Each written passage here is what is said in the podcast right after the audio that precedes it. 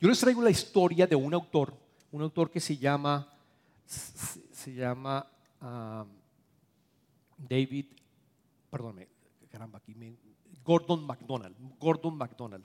Gordon MacDonald es un pastor y autor de diferentes libros, casi 24 libros ha escrito. Y uno de sus libros se llama Ponga en orden su vida espiritual. Y él cuenta en ese libro, libro que le recomiendo, él cuenta en ese libro una historia que vamos a, que voy a contarles y que tiene que ver con el sermón. Este señor, Gordon MacDonald, era también un conferencista que iba a múltiples sitios en los Estados Unidos. Tenía un ministerio muy grande en el este de los Estados Unidos por el lado de Filadelfia. Y él después se mueve a Nueva York y usaba el bus para transportarse de, su sitio donde vivía al metro, esos buses que hacen la transición. Entonces regularmente iba a la oración a una hora específica y todas las veces casi siempre se encontraba con el mismo conductor, casi siempre se encontraba con el mismo conductor. En un momento el conductor le dice, Gordon, yo sé que usted es un hombre famoso, usted es un hombre cristiano, usted cambia vidas, usted le, le permite realmente cambiar y dejar una huella a cada uno, a, a cada una de las personas con las cuales se encuentra. Y fíjese, yo le voy a ser sincero, yo soy un conductor, yo no tuve la oportunidad de ir a estudiar, yo estoy en este bus día tras día y no he podido y no siento que esté cambiando vidas, no siento que esté afectando las vidas de las personas que están alrededor mío. Mi vida no tiene sentido en, ese, en ese orden de ideas. Gordon le dice, ¿quiere hacer un experimento? Él dijo, sí, sí, claro. Mañana, antes de llegar al bus, cuando el bus está apagado, cuando no hay nadie, llegue más temprano, llegue unos 10 minutos más temprano para garantizar que no haya nadie. Y póngase al frente del bus. Obviamente, que no haya nadie para que no piense que está loco. Y en ese momento, enfrente del bus, extienda sus manos y diga, Señor Todopoderoso, este bus es tu santuario. Este bus es tierra santa y yo soy tu ministro, te pido que me uses. Y arranque a tener su día.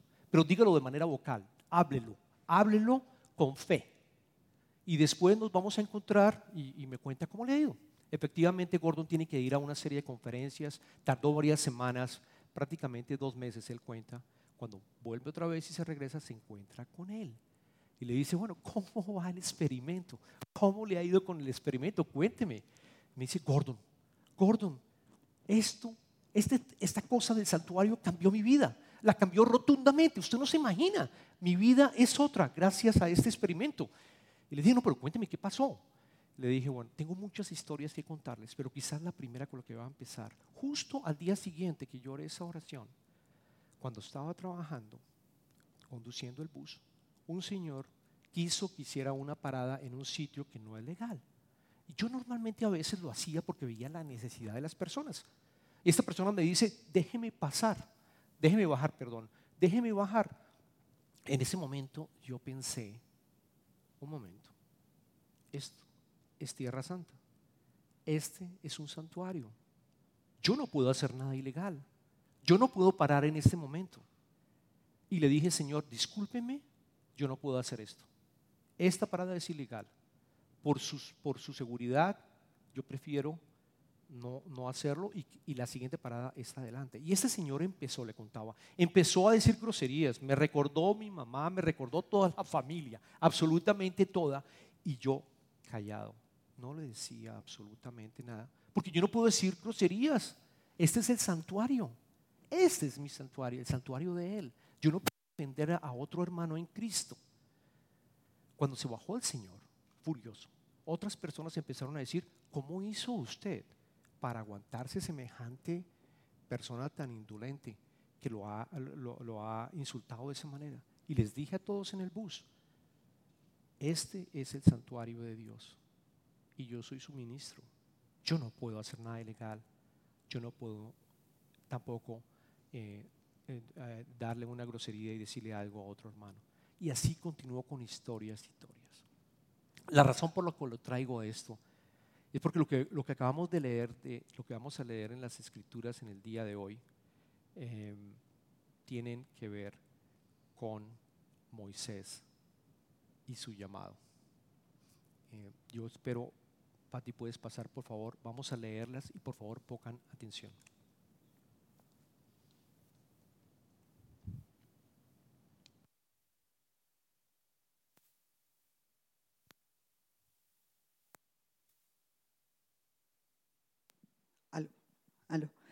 Vamos a leer eh, dos partes eh, ubicadas en Éxodo. La primera, capítulo 3, de versículos 1 al 10. La segunda, capítulo 4, versículos 1 al 3. Pueden seguirnos en las pantallas o en sus Biblias. Moisés y la zarza ardiente. Un día en que Moisés estaba cuidando el rebaño de Jetro, su suegro que era sacerdote de Madián, llevó las ovejas hasta el otro extremo del desierto y llegó a Oreb, la montaña de Dios. Estando allí, el ángel del Señor se le apareció entre las llamas de una zarza ardiente. Moisés notó que la zarza estaba envuelta en llamas, pero que no se consumía.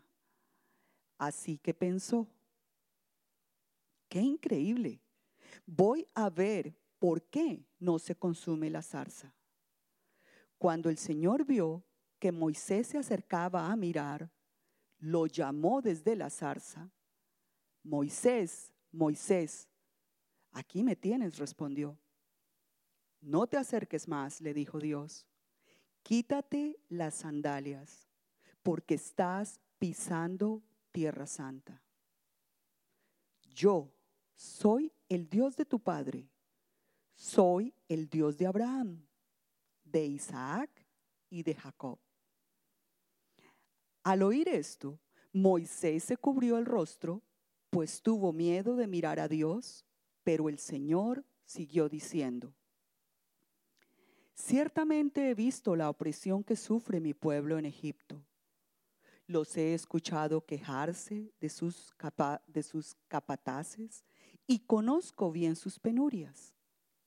Así que he descendido para librarlos del poder de los egipcios y sacarlos de ese país, para llevarlos a una tierra buena y espaciosa, tierra donde abunda la miel, la leche y la miel me refiero al país de los cananeos, hititas, amorreos, fereceos, heveos y jebuseos. Han llegado a mis oídos los gritos desesperados de los israelitas y he visto también cómo los oprimen los egipcios. Así que disponte a partir. Voy a enviarte al faraón para que saques de Egipto a los israelitas que son mi pueblo.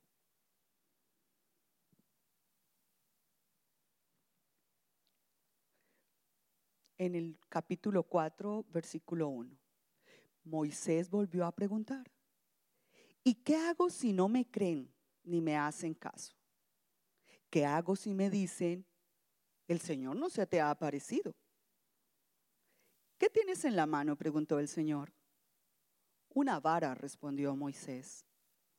Déjala caer al suelo, ordenó el Señor. Moisés la dejó caer al suelo y la vara se convirtió en una serpiente. Moisés trató de huir de ella. Es palabra de Dios. Es una historia que conocemos seguramente de, todas las enseñanzas que hemos tenido, pero la, hemos colocado como parte de las series que estamos hablando de, ser nuevo, de definir lo que es nuevo. Porque cuando tú tienes una nueva identidad en Cristo, tu llamado va a ser cada vez más claro al Señor. Todos estamos invitados a participar en su reino. De una u otra manera vamos a ser llamados a trabajar con Él, a ser socios, de, socios del reino de Dios con el mismo Dios y Jesucristo. Volvamos otra vez a leer, volvamos otra vez a, leer la primera parte para, perdóname, antes de eso, antes de, leer, quiero, quiero mencionarles un poquito la historia de Moisés, seguramente, como les mencionaba, ya la conocían, pero para que sepan, Moisés tiene 80, recordemos, 80 años en este momento que acabamos de leer. O sea, había pasado 40 años como pastor, estando cuidando ovejas, realmente. Y los otros 40 años, los primeros 40 años, él fue criado, eh, si se acuerdan, en, la casa del faraón.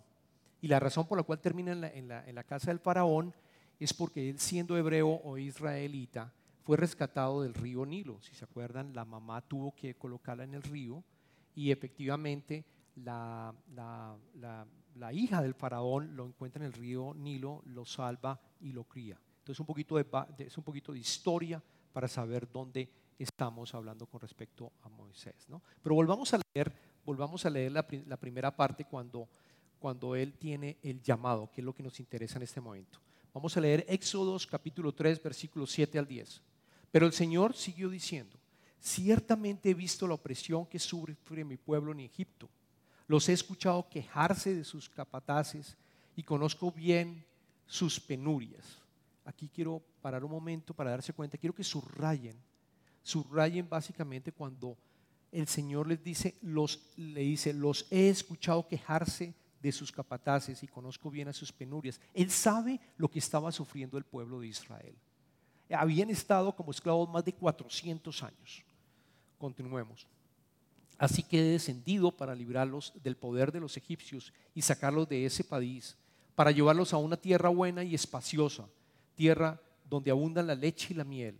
Me refiero al país de los cananeos, hititas, amorreos, fereceos, heveos y jebuseos. Han llegado a mis oídos, nuevamente, han llegado a mis oídos. Él sabe, Él nos escucha.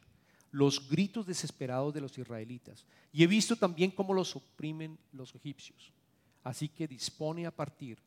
Voy a enviarte al faraón para que saques de Egipto a los israelitas que son mi pueblo. El mensaje y el llamado es súper claro. El pueblo de Israel estaba sufriendo por más de 400 años. Moisés recibe un mensaje muy claro. Te voy a mandar y necesito que me ayudes a liberar a los israelitas a través mío. Múltiples veces en ese pasaje decía, yo voy a estar, yo soy el que he escuchado, yo soy el que soy, que sé qué es lo que está pasando con mi pueblo de Israel. Yo te estoy enviando.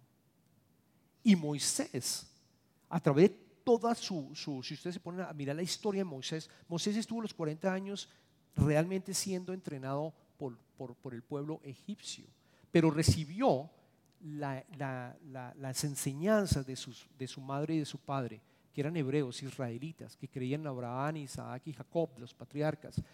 Él tenía el conocimiento. Él quería a los 40 años liberar al pueblo, mata a una persona. Quiero que lean la historia en Éxodo capítulo segundo, cuando mata a un, a un, egipcio, lo esconde y el faraón lo quiere eh, matar y él le toca escaparse a los 40 años. O sea, Moisés tenía ya, de cierta manera, el llamado para ayudar a sus, a, sus hermanos eh, israelitas.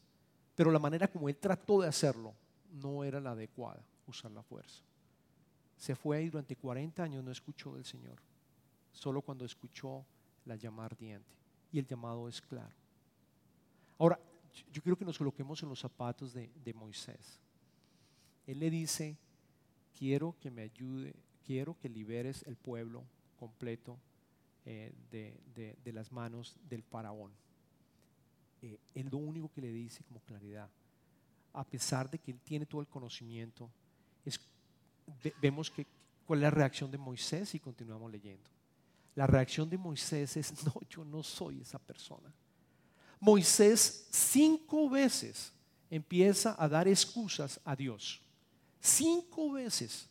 Y si seguimos leyendo, incluso hay muchas más. Hay otras cuando ya está con las plagas, él también se queja más adelante. Pero vamos entonces a tomar esas cinco excusas Vamos a ir muy rápido con ellas y yo me voy a detener en la tercera, porque yo creo que es el mensaje que tenemos cada uno de nosotros. Porque esa excusa, la tercera, vamos a ver que es aplicable para cada uno de nosotros, incluso el día de mañana. mañana. Empecemos con la primera excusa. ¿Qué dice Moisés después de que lo llama? Excusa número uno. Vamos a leerla en Éxodo capítulo 3, versículo 11. Pero Moisés le dijo a Dios, después de haber hecho la invitación, ¿no? ¿Y quién soy yo para presentarme ante el faraón y sacar de Egipto a los israelitas? En otras palabras, Moisés le dice, yo no soy esa persona. Usted me está llamando, pero yo no soy, yo no estoy listo, yo no estoy preparado. Yo no estoy listo para hacer semejante tarea tan importante. ¿Cuántas veces nosotros, como nuevas creaciones, de pronto sentimos ese, ese mensaje, esa invitación a trabajar por el reino y decimos, no, yo no estoy preparado, yo no, yo no sé la Biblia, yo no soy preparado, yo no conozco a nadie, yo no estoy preparado para hacer esto. Que lo hagan los pastores, que hagan aquellos que se han ido al seminario, ellos son los que están adecuados para este tipo de trabajo. Segunda excusa. La encontramos en Éxodos capítulo 3, versículo 13. Pero Moisés insistió, supongamos que me presento ante los israelitas y les digo, el Dios de sus antepasados me ha enviado a ustedes. ¿Qué les respondo si me preguntan, ¿y cómo se llama? Ahí en, en ese momento, Moisés le está diciendo, yo no tengo todas las respuestas que me van a hacer. Yo no tengo todas las respuestas ni tengo todo el conocimiento. ¿Qué voy a decirles y quién es? Jesús, le, eh, Jesús perdón, Dios le responde, yo soy quien soy. Le dije, yo soy el que te está enviando. Tienes que recordarles que yo soy el que le está enviando. En la anterior también le dijo eh, Dios, yo soy el que voy a estar contigo, con la primera excusa, todo el tiempo. En la segunda le dice, yo soy quien, yo soy el que soy. Nos vamos a la excusa número cuatro. Nos vamos a saltar a tercera porque voy a hacer una explicación adicional más adelante. La leemos en Éxodos capítulo 4, versículo 10. Señor, yo nunca me he distinguido por mi facilidad de palabra, objetó Moisés. Y esto no es algo que haya comenzado ayer ni anteayer, ni hoy que te diriges a este siervo tuyo. Francamente me cuesta mucho trabajar. Trabajo, perdón, me cuesta mucho trabajo hablar. Nuevamente, Moisés, otra excusa más, continuamente tratando de sacar excusas, continuamente tratando de, sacarle, como decimos, bueno, en Colombia decimos sacar el cuerpo a, Dios, no tomando esa responsabilidad y diciendo no estoy listo. Aquí le está diciendo, le está diciendo que, él es un adorador terrible y que, y que no sabe, no sabe hablar bien, que cómo, cómo va a poder expresar eso. ¿Cómo va a poder expresar las ideas? Y Dios le dice, ¿quién, es ¿quién te creó? ¿Quién te creó? Ustedes leen más adelante los versos. ¿Quién te creó? ¿Quién coloca mudo quién coloca alguien, coloca a alguien que está enfermo y, lo, y, lo, y lo libera de, de cualquier enfermedad? Soy yo. Tú estás hablando con Dios. Ese problemita de hablar, te lo voy a hablar pero ve, ve ahora. Y la quinta, todavía Moisés continuaba. La excusa número 5 está en Éxodo capítulo 4, versículo 13. Señor, insistió Moisés, te ruego que envíes a alguna otra persona. En otras palabras, Moisés quiere tirar la toalla. En otras palabras, Moisés dice, ¿saben qué? Dios mande a otro. Yo no estoy listo, no estoy preparado, ya le conté, le di cinco, vamos a ver la tercera. Yo no estoy listo para ir. Y Dios le responde cuando ustedes estudien el pasaje, no, tú vas a ir, tu hermano Araón te va a ayudar, pero tú te vas. Ve, ve de una vez. Ahora vayamos a, la que yo quiero el mensaje central de las excusas que dio Moisés para que, para que miremos cómo responde Dios y que podemos nosotros aplicar. Es la excusa número tres después del llamado. En la excusa número 3 está en Éxodo capítulo 4, versículo 1 al 4. Moisés volvió a preguntar, ¿y qué hago si no me creen ni me hacen caso? ¿Qué hago si me dicen, el Señor no te ha aparecido? ¿Qué tienes en la mano? preguntó el Señor. Una vara, respondió Moisés. Déjala caer al suelo, ordenó el Señor. Moisés la dejó caer al suelo y la vara se convirtió en una serpiente. Moisés trató de huir de ella, pero el Señor le mandó que la agarrara por la cola. En cuanto Moisés agarró a la serpiente, ésta se convirtió en una vara en sus propias manos. Moisés tenía la vara en sus manos. Y aquí Dios empieza a orar. Está diciendo, ¿qué tienes en tus manos, Moisés? Dame lo que tú tengas, que yo lo voy a transformar.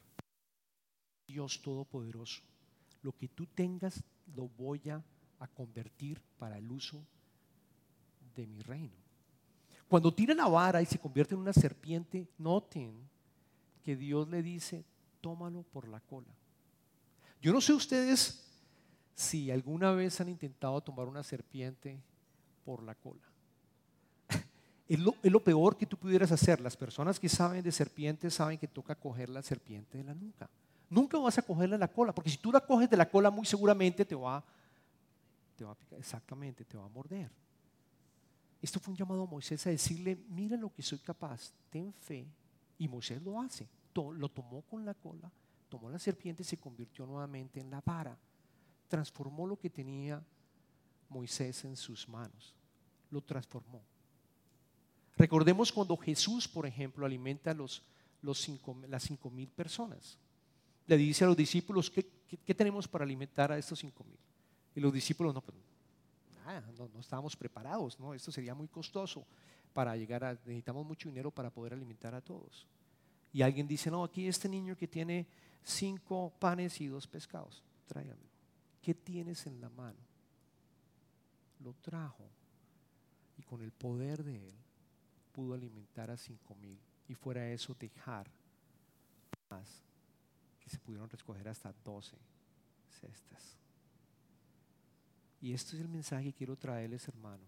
¿Qué tienes tú en tus manos que puedas ofrecerle a Dios para su reino? Porque una vez somos una nueva creación, Él nos invita a participar. Dios está buscando socios, si quieren llamarlo de negocios.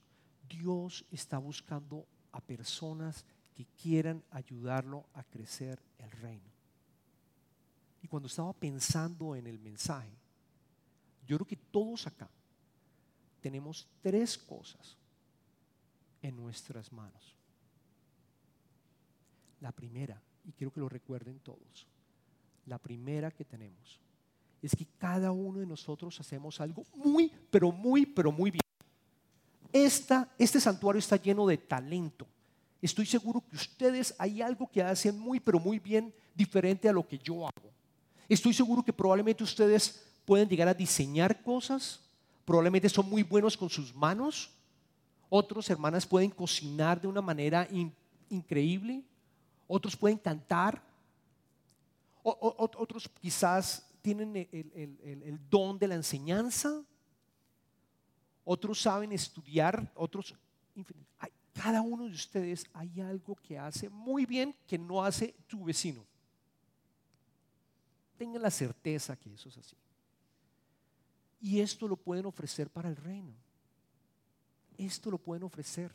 ¿Qué tienes en tus manos? Tengo estos dones. Fui, diseñado de esta manera. Ofréceselo. Él se va a encargar con su poder de hacer maravillas.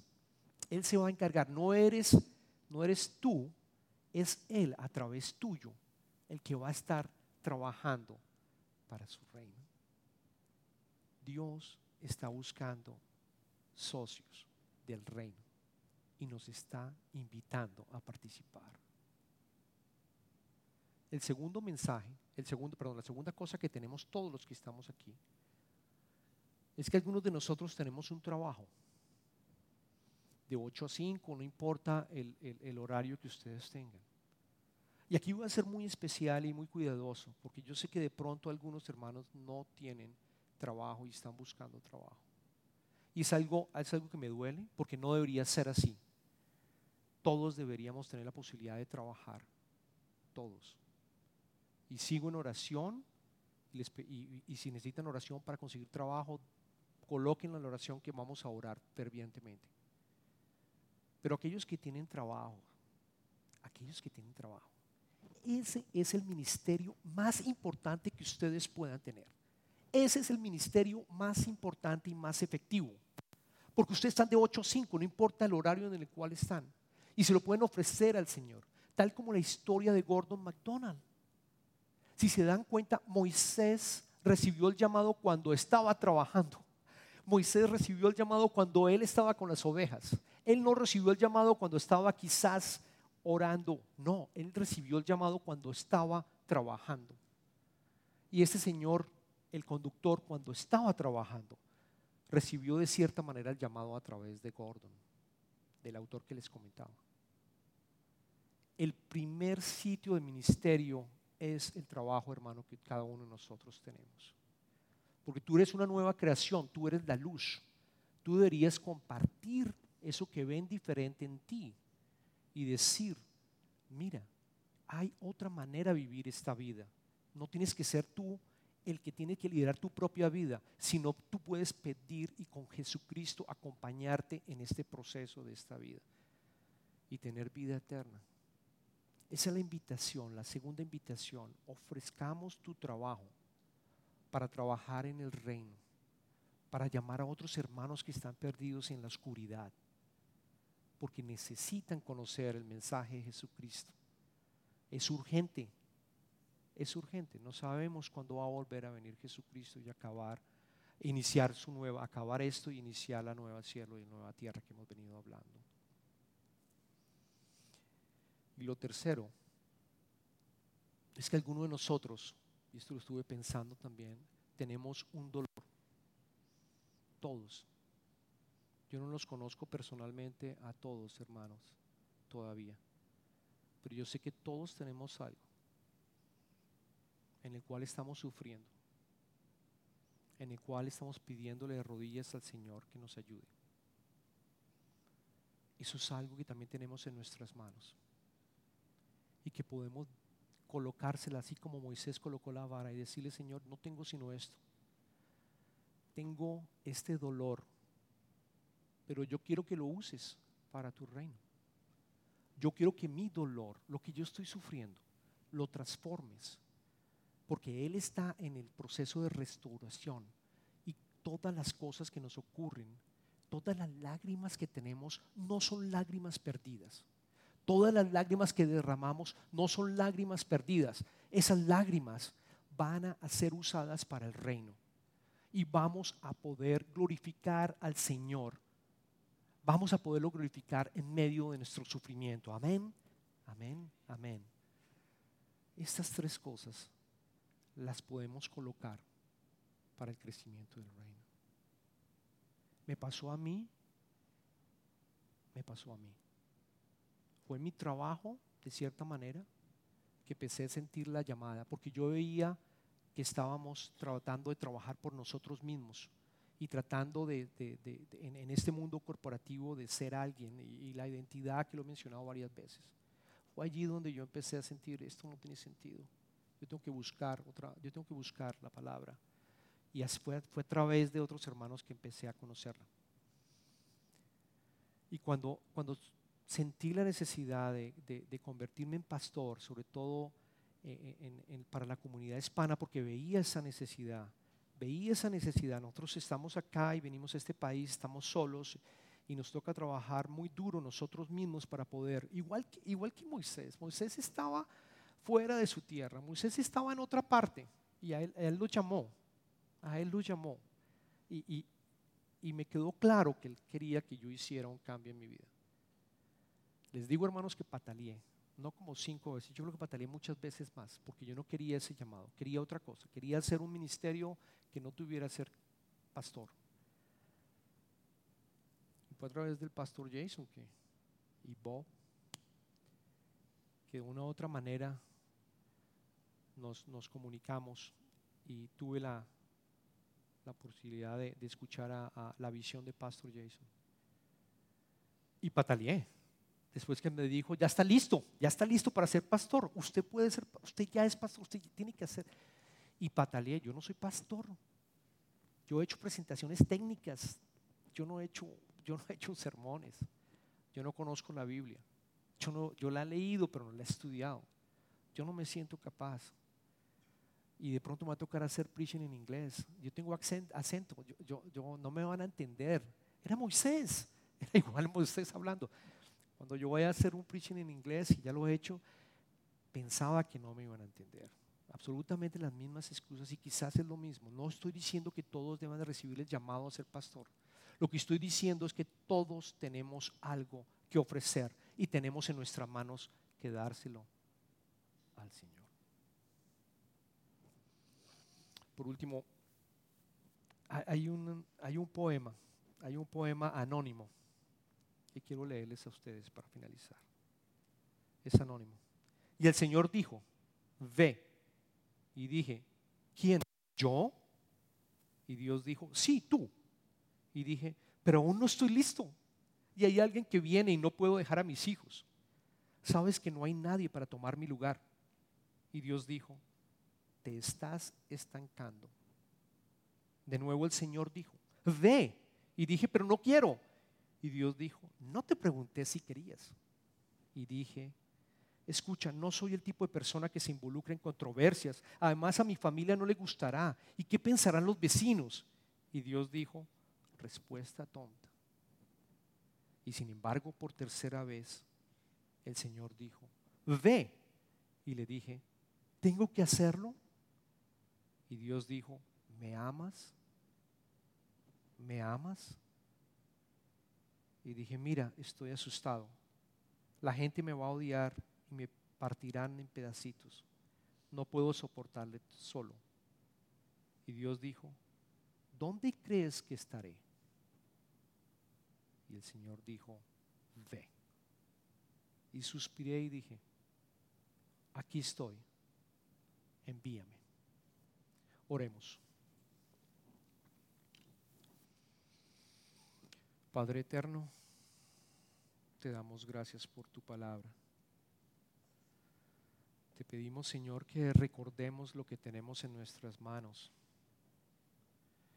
y que te las podamos ofrecer para ti y para tu reino, Señor, para que tú hagas maravillas y cosas extraordinarias, Señor, con lo que nosotros tenemos. Te, pedimos, Señor, que estés con nosotros en esta. Vamos a, a continuar haciendo, Señor. Te damos muchas gracias. Hemos orado, Señor, en tu nombre. Amén.